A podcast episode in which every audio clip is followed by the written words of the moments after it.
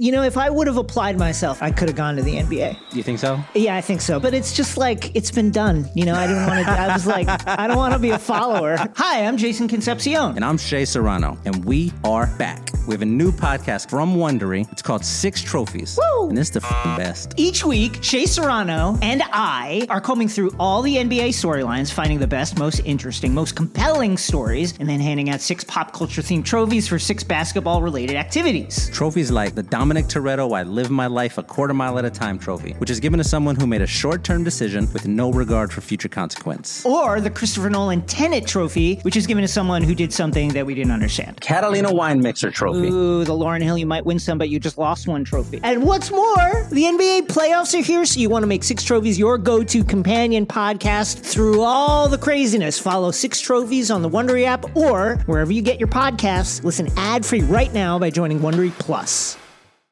What these young bloods have to understand that this game has always been and will always be about buckets. Just attack the basket.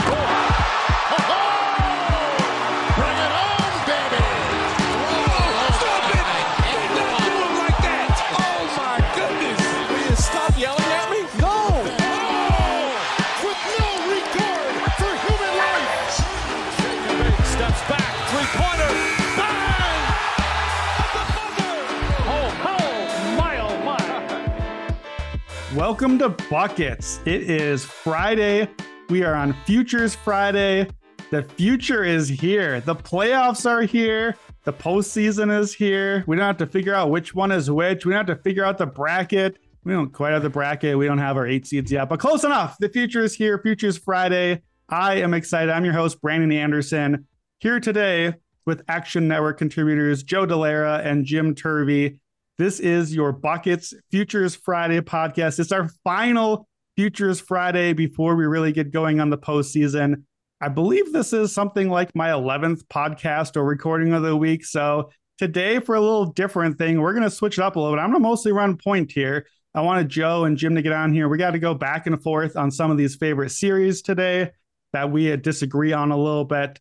We will get to futures, conference picks, finals picks, and we're going to dive a little bit into MVP for finals MVP, conference MVP.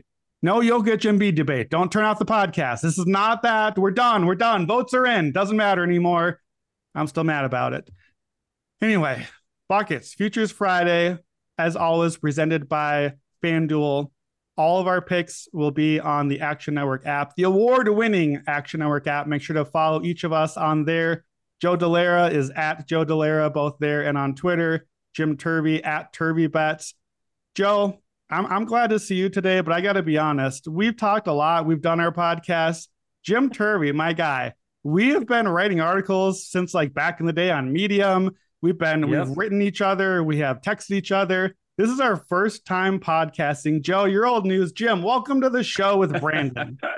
This is awesome. I know it is pretty wild that we have a, a, a relatively lengthy history of of you know we have communicated in almost any form imaginable except for video. So now we have we finally checked that off. Um, I think you know the future is here for NBA. The future is here for for Jim and Brandon uh, in terms of communicating in all possible forms. So excited.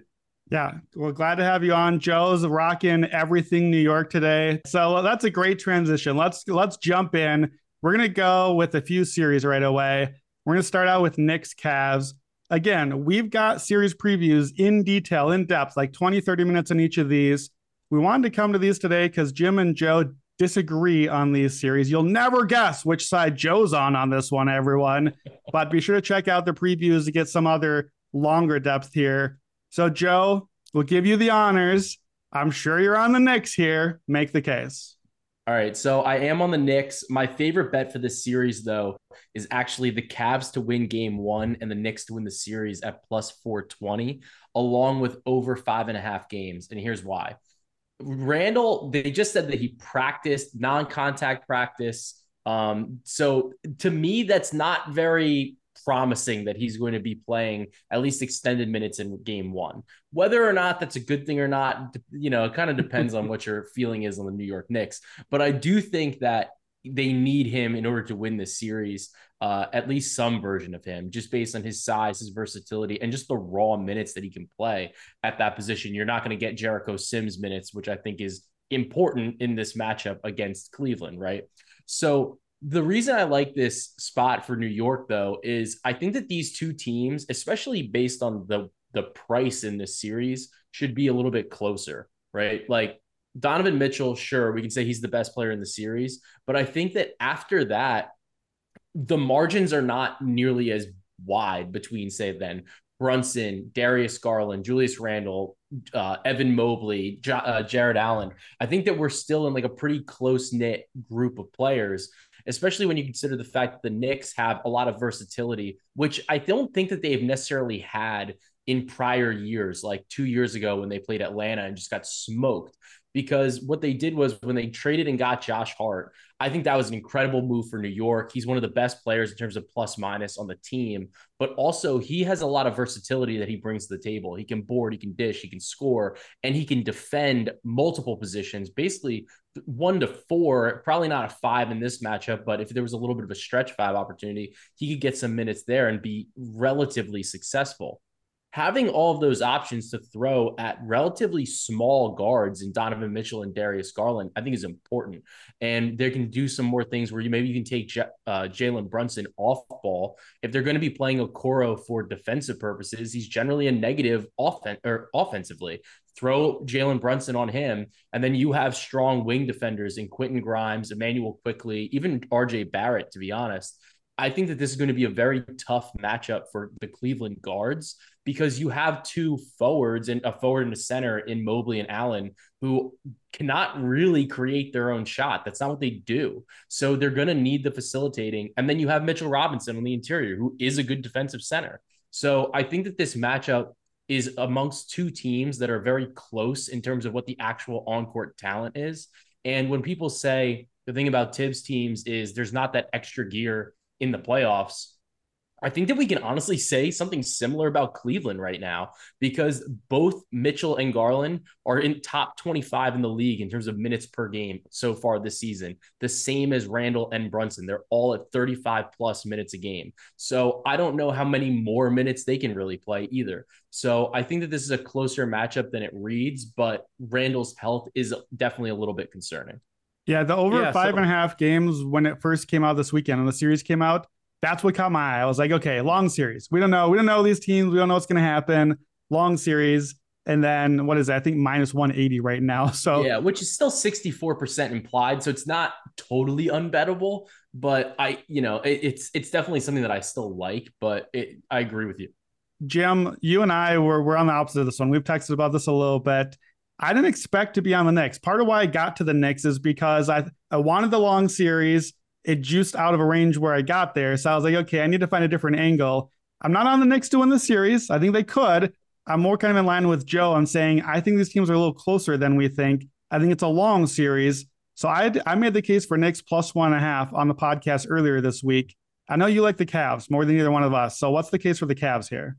Yeah, in fact, I'm actually on. I'm not only am I on the Cavs, but I'm on Cavs minus one and a half. So I'll kind of walk through why I like the Cavs, and then I'll walk through the why the minus one and a half. So for the Cavs uh, in this series, for me, it isn't so much being lower on the Knicks. I think it's more so being higher on the Cavs. Um, I think this Knicks team is super solid. Um, I, I I think Joe makes a good point that they really do have some some really talented um, wing defenders. Hart uh, Quickley's turned himself into one of the best like two way players off the bench in the league. He's really been outstanding. Where I where I think that they may run into a little trouble though is I I don't know if Thibs is gonna be able to bench Barrett if he needs to. Um, I think their best lineup is probably something like Quickley, uh, Brunson, Hart, Grimes, and Robinson. Or it, for when Randle's hurt, and then if Randle comes back, you swap in Randle for likely Grimes or Hart.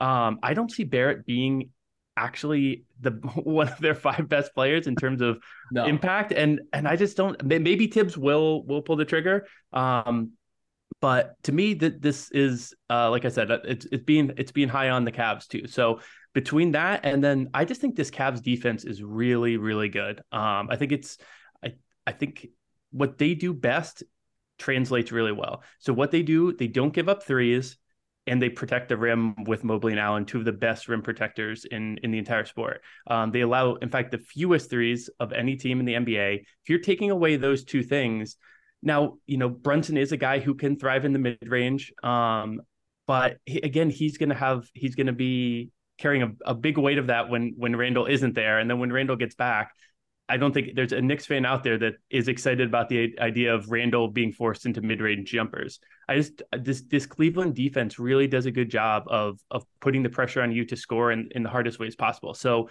you know, if they match up with a team like Phoenix that can really thrive in the mid-range, they're they're going to get destroyed. That, that's not going to fit well with them. But someone like the Knicks, they don't they have Brunson, but they don't have as many guys that can really thrive in in that mid range area to be able to make up for the math of not getting as many threes and not getting that production by the rim because you've got Aaron, uh, you got Allen and Mobley sitting there um, protecting it. So I, I, definitely am higher on on Cleveland. I think, um, and then in terms of the minus one and a half number, I, I landed there because and and so ironically, I'm also Knicks fan, like Joe. I, am here in, in Brooklyn. Traitor. Big Knicks Traitor. fan. I know maybe this is an emotional hedge, but I can't tell you how many times I have seen the Knicks home court advantage turn into the opposing superstar come in and just light up the garden. And it's it's it it's happened a million times. And Donovan Mitchell was created in a lab to come in and score 60 in a game six. So I, I really don't mind the idea of the Cavs having to win on the road.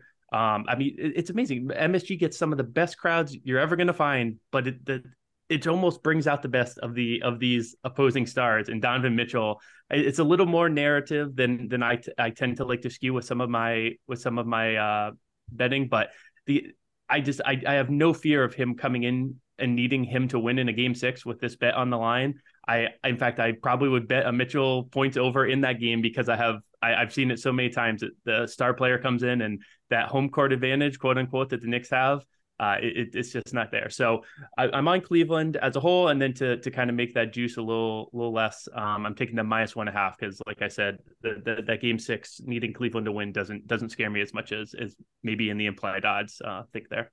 Yeah, the, the points that you said, uh, Jim, definitely like uh, Knicks minus one and a half. Part of the cap is if you like the underdog and you think the series goes long, then you just have to not lose game six at home. Just not lose game six at home. And Donovan Mitchell in MSG is the absolute fly in the ointment of my peg yeah. that I am well aware of. And I can already see the like 60 point game coming. Yeah, yeah. The, the, we don't yeah. need to explain it. The script is there. We are all afraid of the same thing. I think to like the Knicks here, you have to like the version of the Knicks that we get to choose to like, right?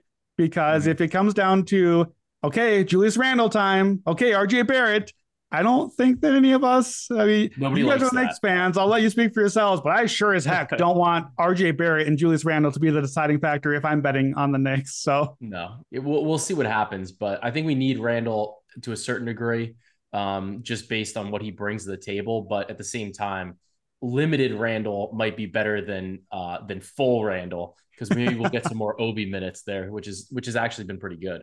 Let me give you guys a, a Randle angle here. Let me try one and see if you think this. I, I got a bet here. What if the Knicks are actually better without Randle early in the series?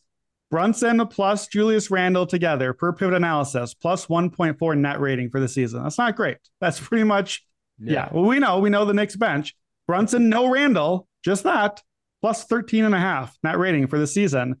And Brunson and his Villanova guy, Josh Hart, plus 20.2 net rating for the season. Not that Hart replaces Randle like for like, but what if Randle being out, we just saw last year, Brunson goes off early in the series. So you can bet first one to three or three games or Knicks up two to one after three games, I should say. I see that at a plus 240.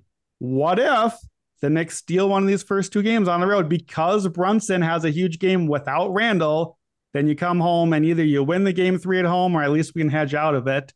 Am I crazy here or could this be like a fade Randle play the Knicks angle? Jim, what do you think?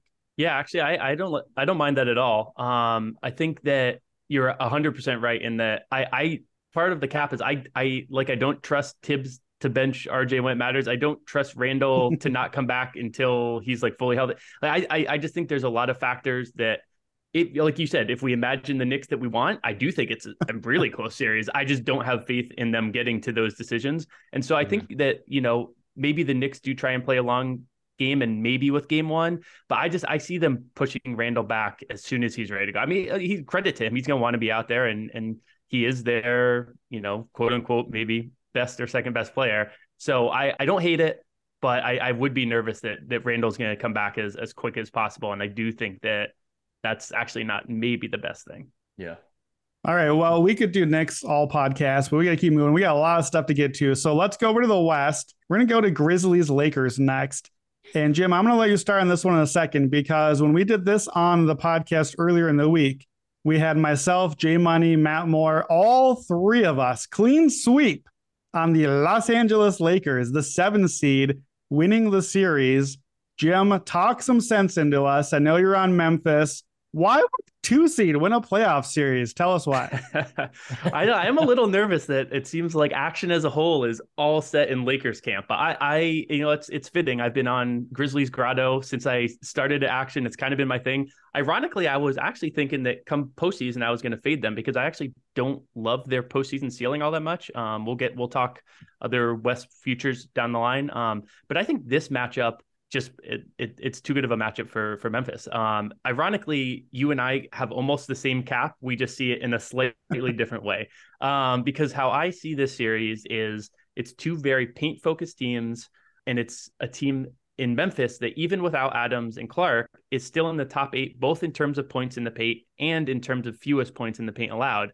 The the Lakers, on the other hand, are a team that allows the eighth most points in the paint, and they can't beat um, Memphis from beyond the arc, which is what their their defense is packs the paint and like that that they're trying to make you beat them from the outside, and the Lakers can't really do that. Now, I'm very nervous about a few things. I'm very nervous about the whistle.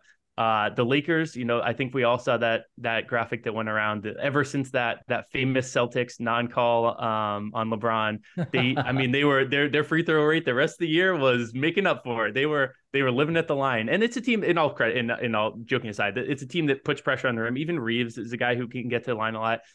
And I, I Triple J is really important in this series, and the dude cannot not foul people. It's incredible. So the biggest worry for me in this series is that it's it's can Triple J stay on the court? But if he can, I really like Memphis here. I think that they get out in transition really well. That's something the Lakers have struggled struggled with, and it's a way that I've noticed LeBron aging. Is it seems like those passes that he'll that like for almost two decades now he's whipped across the court and you're just like how can a human make that pass it doesn't have that extra little millimeter to get over the hand the guy's hand at the last second and it's leading to some live ball turnovers that the Memphis just thrives on live ball turnovers. If you their half court offense for you know Matt Moore has been talking about it forever. That's where they struggle. You let them get out and run in transition though.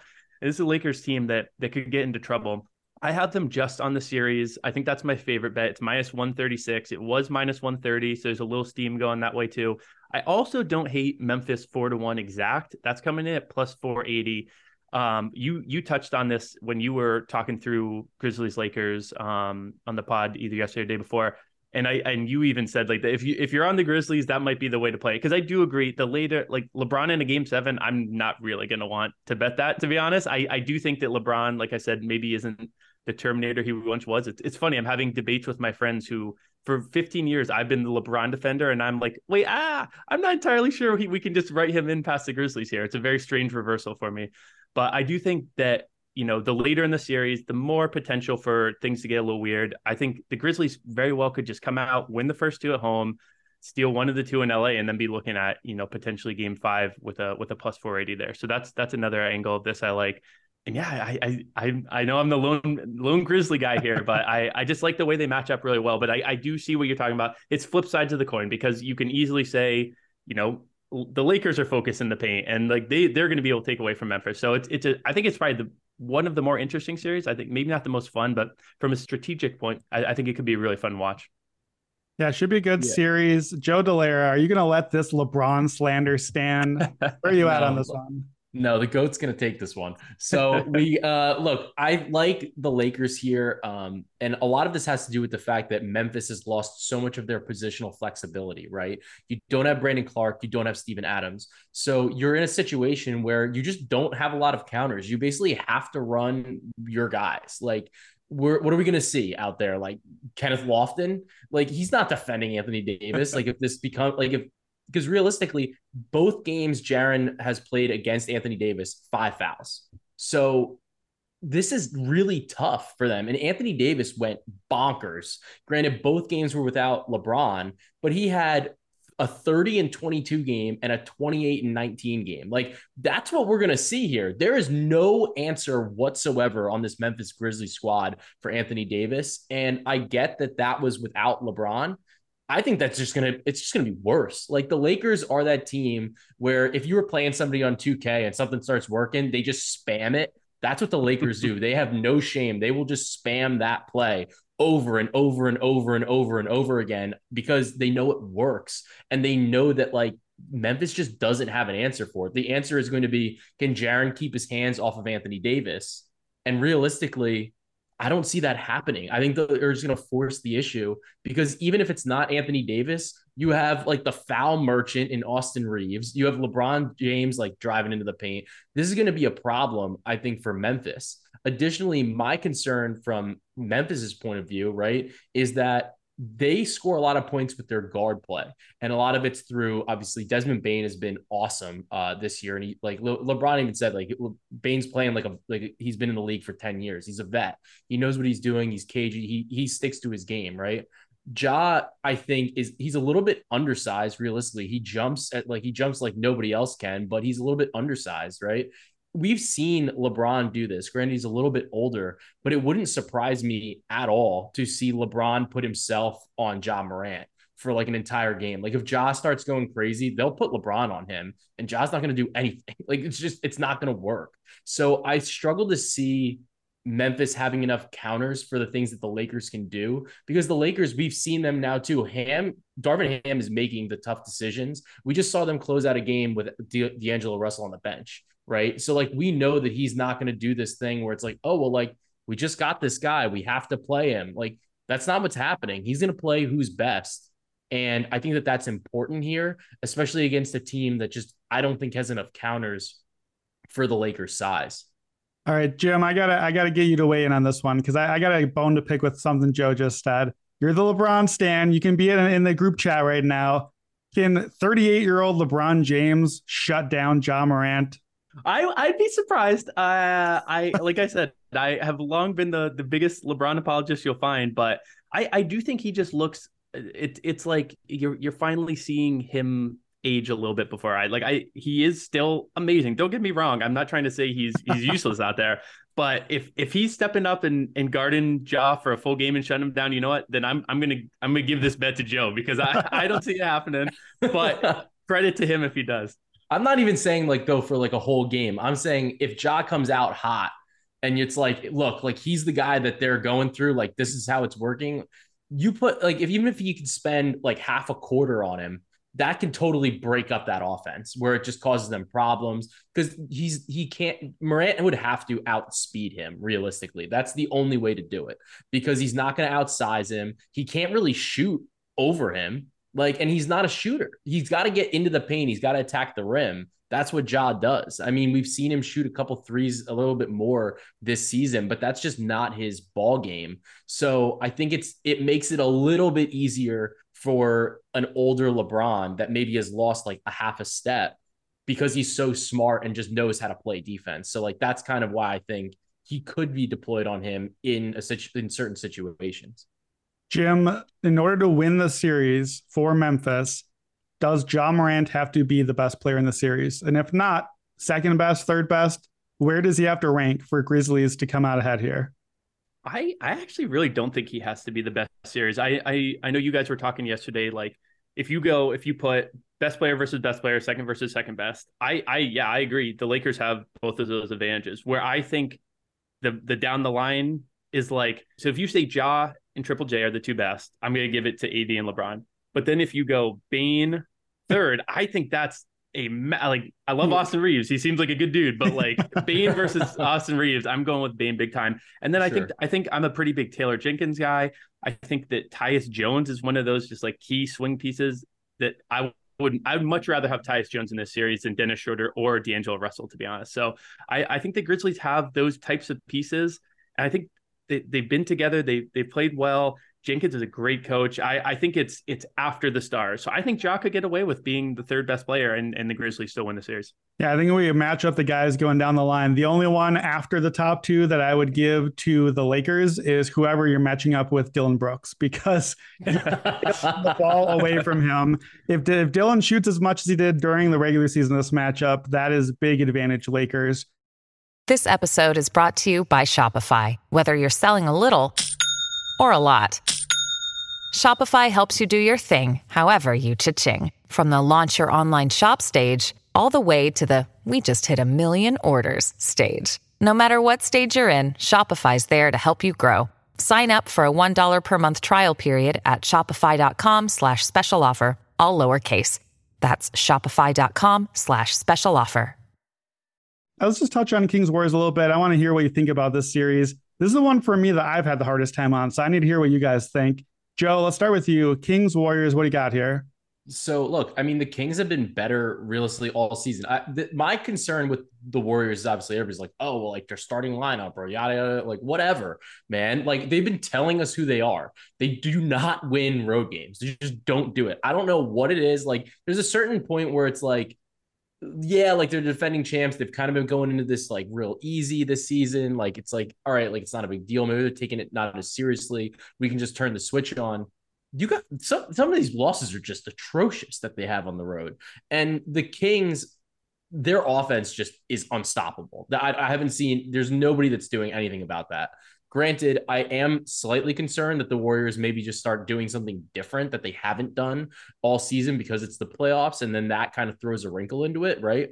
But at the same time, the pace is crazy. And if the Warriors get held up at all on the offensive side of the ball, because you have these guys that are going to have to start playing max minutes because they just don't have a bench. Like there's really no bench anymore. Um, you know, Wiggins is coming back. We don't know what the ramp up of that's going to be. We know how important he is to their rotations, right? But we're going to be seeing maybe some Jordan Poole. But last year in the postseason, he wound up getting his minutes. They kind of wound up being reduced, right? Because we were seeing a little bit more Gary Payton. We were seeing a little bit more minutes from defensive minded players. So if the Kings get hot and the Warriors just can't keep up, I it I think it's a little bit tough here. So I like the Kings. I think that this is, I think they're a little bit mispriced, uh, especially as a three seed with the number one offense in the league. Um, I know that they struggle to defend things, especially in the pick and roll, but at a certain point, Golden State also needs to stop them. And I just think that this number for the Kings, you can get them at plus money at plus one and a half games, I think is insane. And to get the one seed if you wanted to take them minus one and a half, you can get like a plus 400 number is just mind boggling to me. I don't think that these teams are that far apart. Jim, what do you think? Yeah, I, there's a lot I agree with in there, and there's a few things I, I disagree with. I guess actually, Joe, I want to I want to pin you down for because like to me, I look at the Warriors team, and the the biggest red flag is those road struggles. But I like dive into it, and I I to me, there's not a very obvious explanation, so I lean towards two potential answers. One, and oh, actually, you know what? I'll lay mine out first. I want to see why. Like, what what what do you think is the reason that they've had those road struggles? I think some of it might be resting guys uh, to a certain degree, right? Uh, and then they've obviously had a variety of different injuries throughout the course of the season. But I don't know if it's like a home court thing where they're just more comfortable, or if it's a travel thing, or they just don't care by playing like when they're not playing in front of their home fans. Yeah, I I I, I think it's some of those as well. I, I think first and foremost, it's it's not caring. I, I do think that's the biggest thing because we haven't really seen this ever be an issue before. Now, in the past, they also haven't always cared as much. So you could say you can flip yeah. that both ways. But the other thing is they they were trying. This was like their bridge year, right? This is the year they were going to bring the future. You know, their light years ahead. That was paying yeah. off this year. Their future generation and their current generation, where it was going to be a beautiful bridge.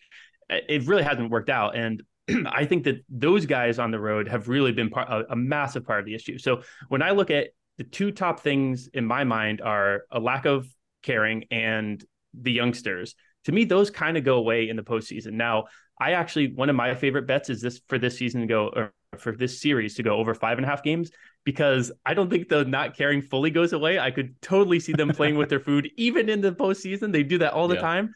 And I do think that these are two really good teams. I think the Kings offense is incredible. Uh, you were talking about the pace. I'm, I'm going to be looking at overs in the series. I think they're going to put out ridiculous lines, and I think they still might clear those lines because it's just going to be back and forth. It's going to be incredibly fun to watch. But when I when I look at what those in my mind, what caused those road struggles, I see I see a couple of factors that I see potentially going away and not worrying me as much in the postseason. It's why I I kind of like the Warriors for the postseason as a whole. And even though I I'm, I'm pretty high on the Kings, actually, I, I think they're a really good team. I still do lean to the Warriors in this series. Yeah, makes a lot of sense. So just to make sure I got it right, best bets from you on this series. It sounds like Jim, you're thinking over on the five and a half games, and Joe is your best bet that long number on the Kings minus one and a half. Plus 490 at Kings minus one and a half. Like if you if you if I my feeling is that if we go this way, like Kings are just gonna take it. You know, like if the Kings are gonna win, I think it's gonna be like the Kings are gonna win. Like it might be like a, one of those types of series. I like that as well. It, it kind of goes in line with what you what we were talking about with Memphis. The later in this series it goes, the more it's going to favor the team that's been there a hundred Yep. times and it is Yeah. likely probably playing with their food a little bit to get it to seven. I, I agree. Uh, If if you're talking me into Kings, it's it's a quicker one. So I like that too, Joe. So let me push that one step further, then we'll wrap up on this series. If you're taking Kings minus one and a half, that means Kings to win, not in seven, right? So you're paying Yeah. for Kings in six. You're paying for Kings in six. You're paying for Kings to go to Golden State and close out the series in six. If you're Fair. doing the four to one, shouldn't shouldn't you go for the Kings minus two and a half? Go all the yeah, way. I have a I have a little bit of that as well. Okay. Um, so I do have a little bit of that as well, but for purposes of here, I'll uh, I'll give out the King minus one and a half. fair, fair enough. We're already All at right. plus 490. All right, we're gonna do one more. One, you each get one more series angle here, and then we're gonna switch over to talking MVPs and the big picture stuff. So, Jim, you got 60 seconds. You get one more series bet. Give us the elevator pitch. Who else do you like? Yeah, so I'm going to a player prop for this one. I really like Devin Booker plus 6,000 to lead that first round series in assists. So crazy number. Uh, like, like, you know, it's it's when you get into these, they're never likely, right? But what you're looking for is something that's more likely than the number they give. And Booker has ever since KD came to the Suns, he's his assist numbers have jumped up. He's averaging almost seven assists a game, 6.8 assists in those KD games. Uh, the two favorites in the series are Paul, obviously, Chris Paul, but there's always an injury risk with him, right? Uh, and this is total assists. This is not assists per game, and you're still getting that plus 6,000. The other favorite is Russell Westbrook, who is only plus 200, but he's averaging 7.6 assists per game with the Clippers. To me, there's not an, a big enough delta between 7.6 and 6.8 to explain plus 280, I think is what Russ is, maybe even just plus 200 versus uh, plus 6,000 number on Booker, especially when you th- when you make it total. If there's an injury, suddenly it's it's all sorts of doors are open. Um, he's been moving the ball better with with KD in town, so that's I think that's my favorite uh, other series prop. I, I love this bet. I love this. Booker's assists when Durant has been on the court have They've been been such a strong play, right? Like I know we're all looking for that, playing the Booker over assist game to game. I, I don't know if this market stays open as the series goes along, but if Booker is even close, you're going to have a lot of options to hedge out of here to play whoever the other possible person is. And at 60 to 1, like you, you can hedge a few different times if we're in the ballpark there. You- You're right. It's again, it's a long shot. Long shots, how they work is they usually miss. I think 60 to 1 is way off. I, I love it. Joe, you get one more series pick. What's your elevator pitch? All right, so I won't use I won't do a plus money play here. I'm actually going to take the Celtics minus two and a half games. I think that this is just a complete this is a total mismatch. Like they're they kind of got lucky that Atlanta won that game. I think Miami would have just been like annoying, right? Like they would have won, but it would have been annoying. Um, Atlanta just doesn't shoot enough threes to, in my opinion, to keep up in this matchup. There's not enough variance that they can provide for that type of underdog situation. And Boston's one of the best switching teams in the league, right? So, you know, Atlanta likes to run a lot of pick and roll, but at the same time, I think that that's that kind of just plays right into what Boston is able to defend. The guy that I think will play well is Trae Young, at least from a scoring perspective, because they're going to give him those floaters. Like they'll they'll live with that, right? But that's not going to beat this Boston Celtics team. That's one of the best three point shooting teams in the league with some of the best offensive players in the NBA. So I like Boston at minus two and a half. Maybe Atlanta steals one game just just because they shoot poorly, uh, because Boston shoots poorly. But this is going to be a series that's more about Boston than about Atlanta for from start to finish. Yeah, you guys already know I love that one. On our preview, I gave out Boston minus two and a half. For me, that's my favorite pick of any series bet going to the first round. So don't need to add anything more there, except I will be playing the sweep as well, plus 280 on the sweep. Let's take a pivot here. So we're done with the series. We're moving to big picture. I want to talk MVP. Our sponsor, FanDuel, already has odds up for us. They like our money, guys. They want our money in. we can bet all right now on finals MVP. And don't forget, we got those two new trophies. We got a Western Conference finals MVP and an Eastern Conference MVP. Actually, is, is it a finals MVP or is it just a conference MVP? I guess I'm not actually positive. I don't know how they say it. I think they call it the finals MVP, but it's still a little weird. Yeah, so those are new. We got one season of data. Jim, I asked you to do a little bit of work on this finals MVP. I want to know the trends here. So I'm I'm curious how often is the finals MVP just the best player on the winning team? How often is the finals MVP just the winning leading scorer on the winning team? Are there some trends here? You and I both, you did a, a whole slew of awesome futures articles for baseball. That's another sport I hear about baseball, right? you got MVP, Cy Young, Rookie of the Year, great articles. A man after my own heart. You followed the pattern. We did the whole historical profile. Let's do a mini version of that. Tell us about finals MVP. Yeah, absolutely. Well, th- th- I think this is a a shared passion of of of ours for sure. Is digging into the like you know long term. What's what's the trend? What are we going to see here? And let's let's zoom out and see some patterns. And I think uh, you certainly went in with hypothesis of leading scorer on the best on the winning team. Is that is that it? And the short answer is yes. Uh, I think we all remember Andre Iguodala um, that that one fateful year, but that is it. It's that one fateful year because. I, went through here and I went back to, you know, I went back to 93, 94. Um, and almost every single time it's leading scorer on the wing team. There are a few where it's slightly off. Um, we have like uh, Kawhi was the second leading scorer, but it was like by 0.2 points or something like that mm-hmm. one of the years. So, and I, to me, what it what it really pivots on is there's a there's a, a couple examples where it really shows that it if if you are the leading scorer, you ha- you're likely winning this award. There's Paul Pierce in 2008, who I I think most people would say KG is the better player too. Paul Pierce scored about five more points a game. He got the Finals MVP. Year before that, Tony Parker got it over Tim Duncan, even though again Tony Parker not as good as Tim Duncan. But if you are the top scorer in these series, it's really hard for people to deny you. Um, there and even and one thing I thought was interesting, just I know we're going off a tiny sample now, but in the conference finals, voters had no problem giving it to Curry there and Tatum there, even though there was no like let's try and get let's try and get cute and give it to someone because then in the finals we can give it to the other person. It was just leading score, best team. So I, I it was it was what we thought it was. Uh, there's the Iguodala year to kind of be the uh, the the one the one counter example, but that that's pretty much it. Yeah, sometimes I, am blanking on the phrase. Sometimes the one counter example that proves the the rule. The exception proves the rule. There we go. That's exactly what I was blanking on as yeah, well. But thank that's, you. Yes, that's that, the one. and thank you for the uh, the PTSD on all my Jaylen Brown conference finals bets that looked so good and got so oh, close. And that's part of what prompted this idea. Is just like I honestly thought Jaylen Brown might have been the more valuable player in that Eastern Conference Finals last year. Didn't matter because we just give it to the highest leading scorer what I wanted to know then is we look through these teams here. I asked you guys to to kind of put put the players, the star player on each team. I think we all would just know who that is. So I want to know if the Bucks win something. If the Bucks win the East, is Giannis the MVP? If the Lakers win the West, is LeBron the MVP?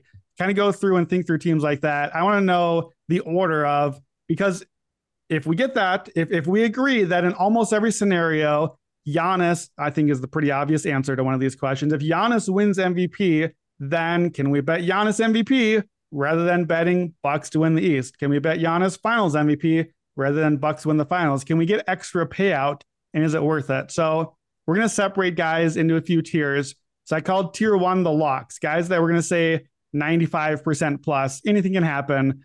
But you know, there, there's always the Iguodala year, but otherwise, we think Giannis or whoever would be the pick. Tier two is our very likely 75% up guys. tier three is the better than 50 50. So I want to think through, guys.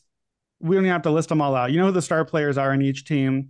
So, Joe, start us out. Who, who would be your locks? What teams where if they win, we know who the MVP is? You're sure of it? Uh, I would say Giannis, Embiid, Donovan Mitchell, Jokic, uh, LeBron. I think I think LeBron just narrative wise, I don't think that they could ever give it to AD, even if he plays slightly better. Okay, so Jim, how does your list of locks line up with that? Tell us tell us who you agree with first, and then let's talk about the ones that we differ on. Well, I agree with almost every single one of them. Um, I th- and Mitchell was one that I thought maybe would slip under the radar. I think that's a great call. If if Mitchell, if the Cavs are somehow getting there, Mitchell is the epitome of this. Where like you know, maybe some writer's to smart uh, outsmart themselves, think like Evan Mobley, that defensive impact. No, Mitchell's to win the MVP. That to me, that's a lot. The only one I would, and this is this, I think this will be very surprising. The only one I, ha- I can see a vision of of Iguodala somewhere is Giannis actually, because it, I it, like a Bucks Warriors final. If you get Jrue Holiday locking up Curry and just giving him, mm.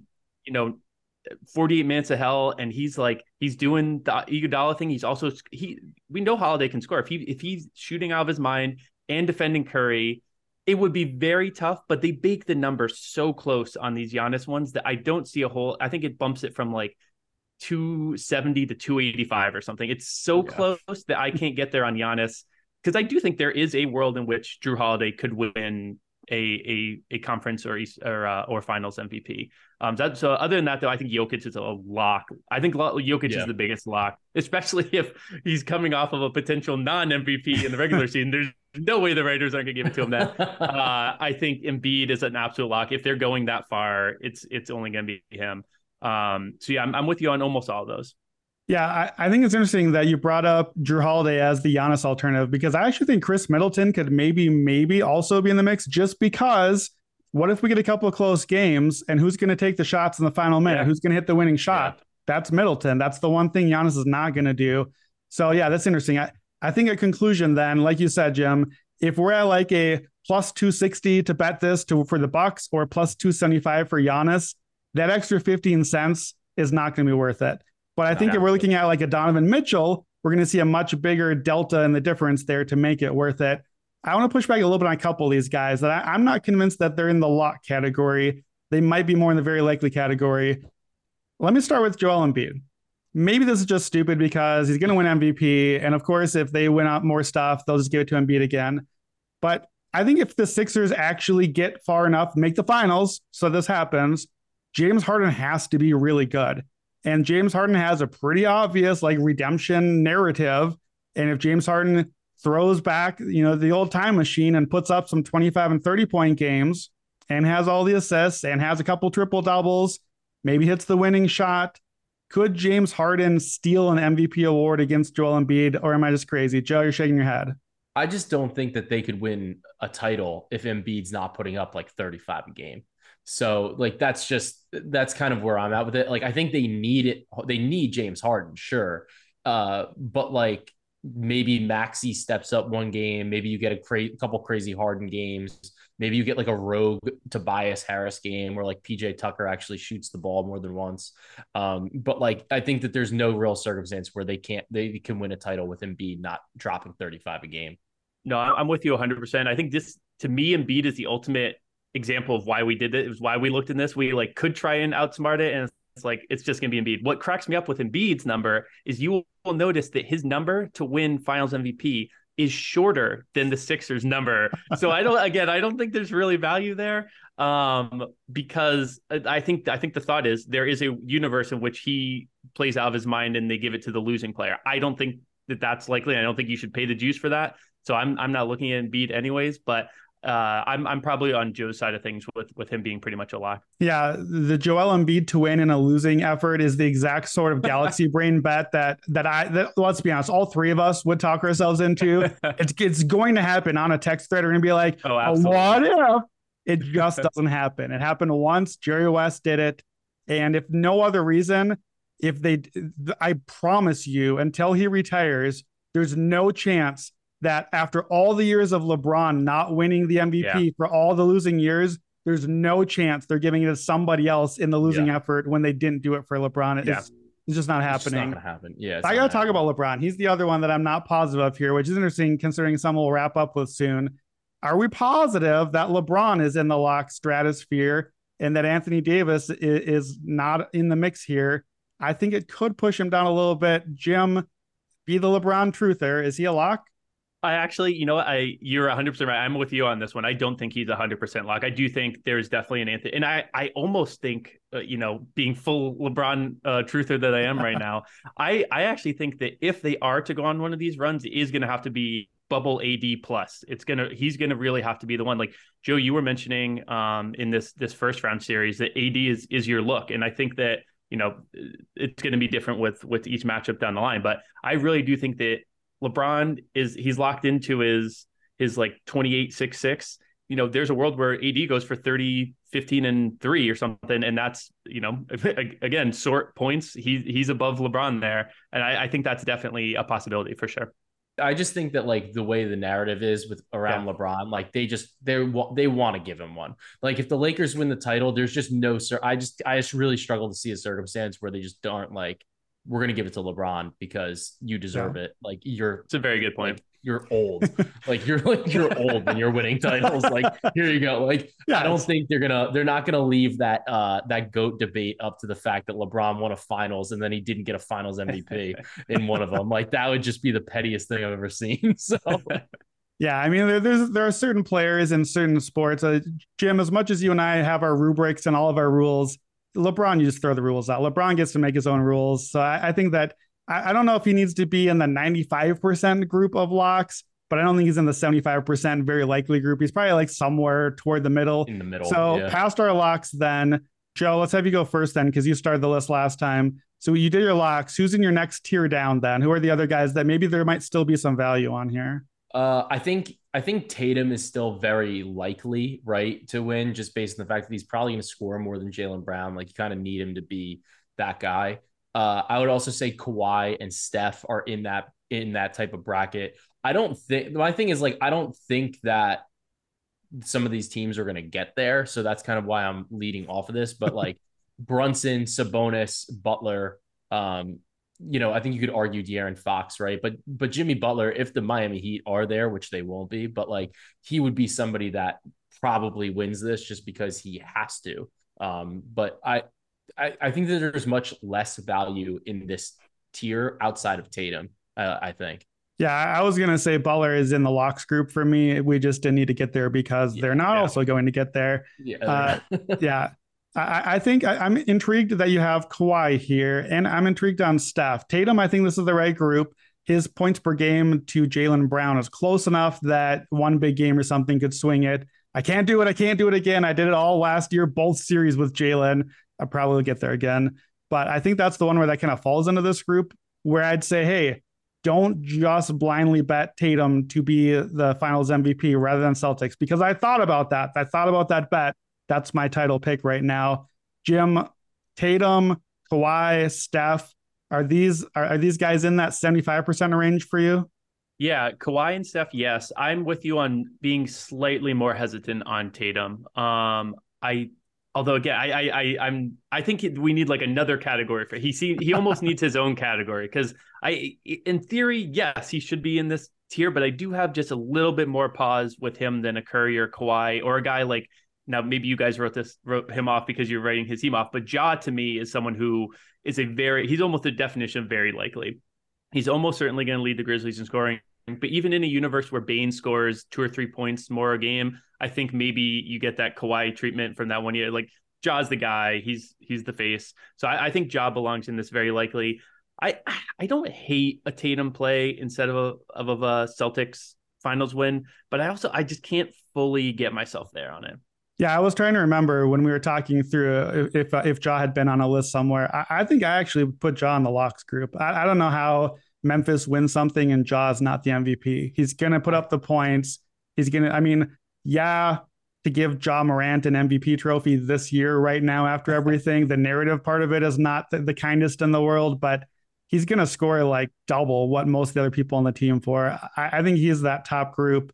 Uh, Joe, what do you think about Ja or any of these other guys we just talked about to wrap this up here?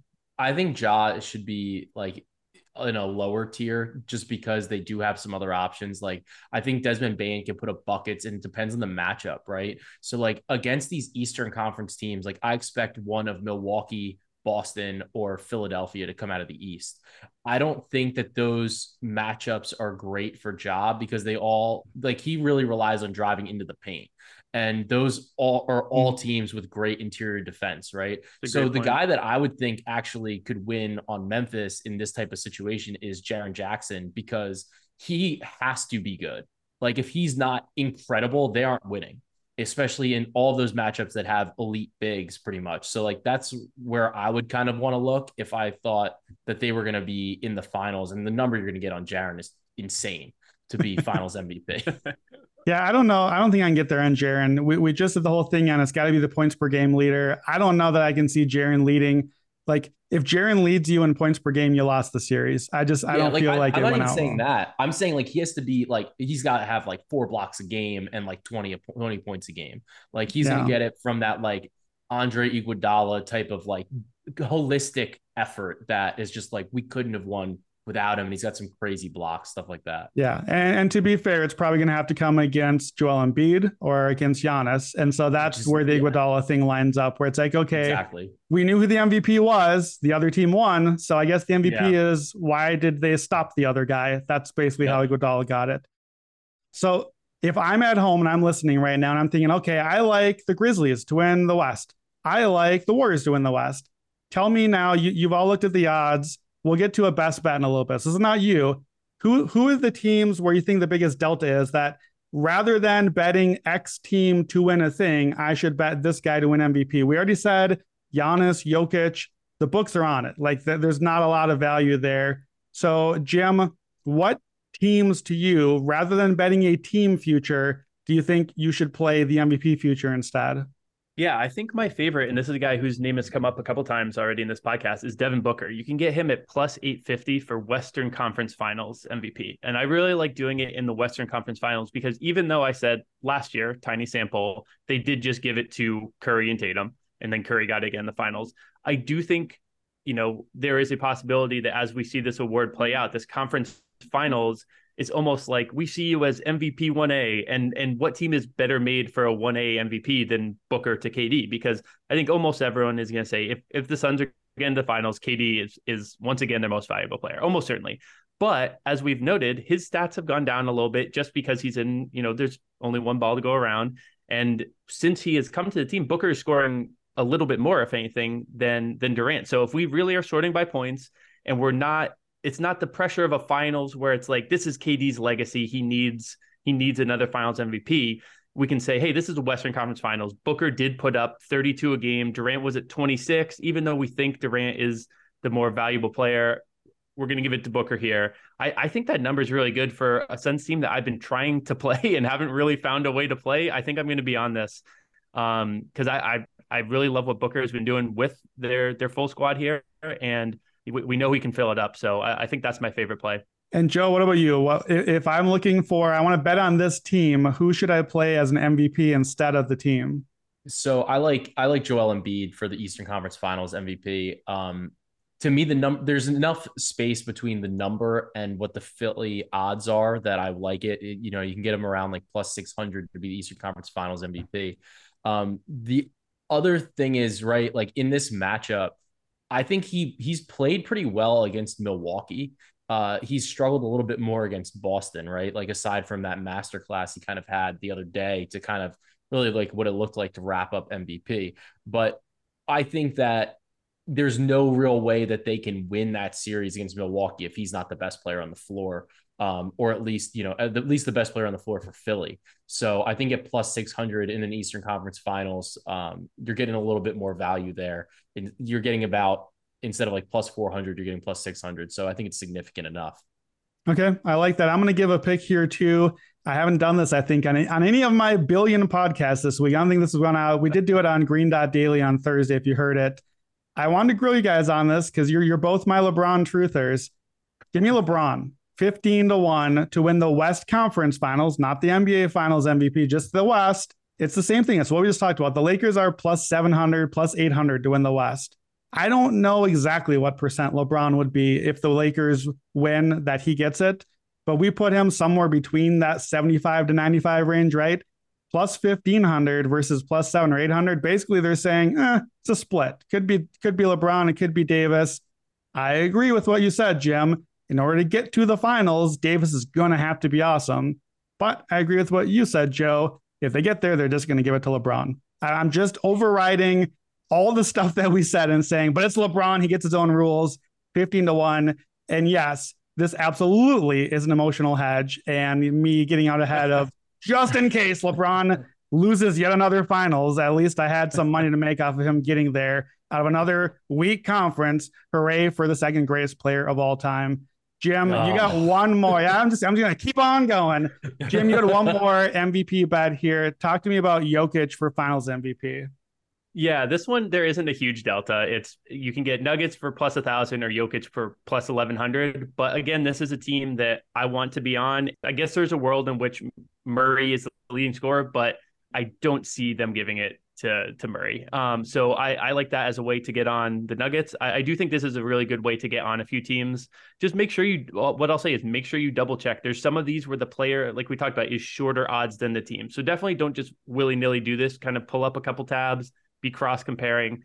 But to get to get that from from uh, plus a thousand plus eleven hundred, I think that Jokic for finals is is a play I like if you're on Denver. All right, so that's going to wrap up our MVP conversation. It is about time to wrap up the podcast, but gentlemen, the buckets feed has been buzzing. We're putting out podcasts like multiple a day. We're going to be on all throughout the playoffs, five days a week, multiple episodes. I think some days, all the best bets. We've done series, we've done some props, we've done all the game ones. This is our last chance. This is the final word on a week of previews before the actual playoffs start. Each one of us gets one minute to tell if you, if you made it to the end of the podcast and you haven't bet yet, great news. We got one bet for you. You got one bet, $100, $10, $1,000. No shaming here. Whatever your bet is, this is the one futures bet you have to make right now. I made enough bets. I'm done. Joe, Give me your one bet to make right now. This is it. I think that it goes directly into what we were talking about before, and you have to bet on LeBron to be Finals MVP and mix it. I would mix it, just split it with Lakers to win the Finals, just in case. I don't want to be stuck there with a losing ticket based on that, but I think that you have to make that bet right now. The path to me is is great for them. Like they have the path, right? So they have that easier part of the bracket in terms of the two three with Memphis and Sacramento, and then you also have Golden State, who's been like you know they're defending champ, but they definitely have their flaws. I think that where LA is in this part of the bracket, the fact that you get to avoid Denver and Phoenix uh, until a Western Conference Finals, that they probably have to play a seven game series to get to. I think that this is a spot where I want to back the Lakers and there's very few matchups where I'm going to say I don't want LeBron James and Anthony Davis against even some of these teams in the East, just based on what they can do from a versatility perspective. And I think that Brandon would love to see Anthony Davis versus Joel Embiid in the NBA Finals. So that would really oh. just absolutely send him. Brandon would be tilting, and you guys want to be betting on that with your money. So I love the Lakers here. I think the ceiling is still high. And the big thing with the Lakers has always been are they healthy? And right now they're very healthy. They're geared up for this postseason run. I like LA. And I think that now that they're in the playoffs, there's still some more value there. Man, if, if we get Anthony Davis, LeBron, Joel Embiid, and James Harden in the finals, I'm, I'm glad you guys are here right now. Matt Moore, if you're listening, I'm out. I'm off the podcast. I'm gone. I'm going on vacation. Jim and Joe are taking my spot. I'm out. I can't do it. I can't do it. I can't believe we spend an entire week previewing the playoffs after an entire year of buckets. And what is Joe's one best bet to make? It's LeBron. It's always LeBron. Good job, Joe. Yeah, Jim well, Turvey, you get the final word. You're the final bet of the preview week. Give us one. Yes, absolutely. So uh, this is, you know, again, a bet I cannot believe I'm making. I can't believe I'm here. The LeBron truther for so long and Warriors hater. My my favorite bet is Warriors to win the title plus 950. I think this is proof that, you know, they say what every seven years you like completely change or whatever. I, I guess I have reached that peak and uh, it, it's happening because I, I'm with you, Joe. To me, this is all about the path. It broke so perfectly for the Warriors. Um, they've got the Kings, who again, I'm not I'm not low on the Kings, but I, I think it's a team that they can run with, and I think they're going to get through that first round series. Then they're going to have either the Grizzlies, who are all banged up, or a Lakers team that I just don't see it having that peak um, Uh, that, that that they once had. Then you got Phoenix and Denver. Phoenix, if they get through that series, I'd be amazed if they're all fully healthy and and you know ready to roll after battling with Denver. And Denver Warriors are just a, a tough matchup for Denver. I, so I would like them in either of those series. Then you get to the finals. I think Giannis is the nightmare draw, but a maybe we have a little bit of hedge potential, or b like they, we just saw them beat the Celtics last year, right? So I think this Warriors team is my favorite, and I'll tell you what. There's there's some the way I'm playing it too. I'm getting a little creative here. There's some books out there where they'll they'll give you risk free stuffs, and they'll appear in your account the next day. If you start laying a few of those seeds down, and you start putting them on Warriors each day, you kind of build a nice little portfolio without any risk. It's beautiful. So if you if you're interested in that, you can kind of build this little portfolio of Warriors with not a whole lot of risk and what I see as as a decent uh, payout in the end. Now we're talking. All right. So we brought on the two biggest LeBron truthers on the planet, and the final bet of the season is the Golden State Warriors to win the title. And I might say, lock up best player of his generation for Steph Curry. One more oh, title with a squad oh. team. Wow, we got there, gentlemen. We got there.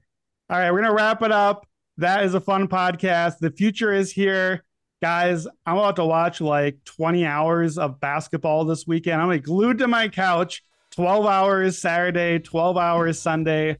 Yeah, we might get to like 25 hours of basketball. You guys are back on Sunday evening recording from Monday to wrap up the first weekend. We're all back at Buckets all week long. We have episodes coming every single day during the week. Getting your best bets, getting your props. Follow us on the app, the award winning Action Network app. Follow our bets. Follow us on Twitter. We're making money. We're watching basketball. We're having fun. The future is here. Let's get buckets.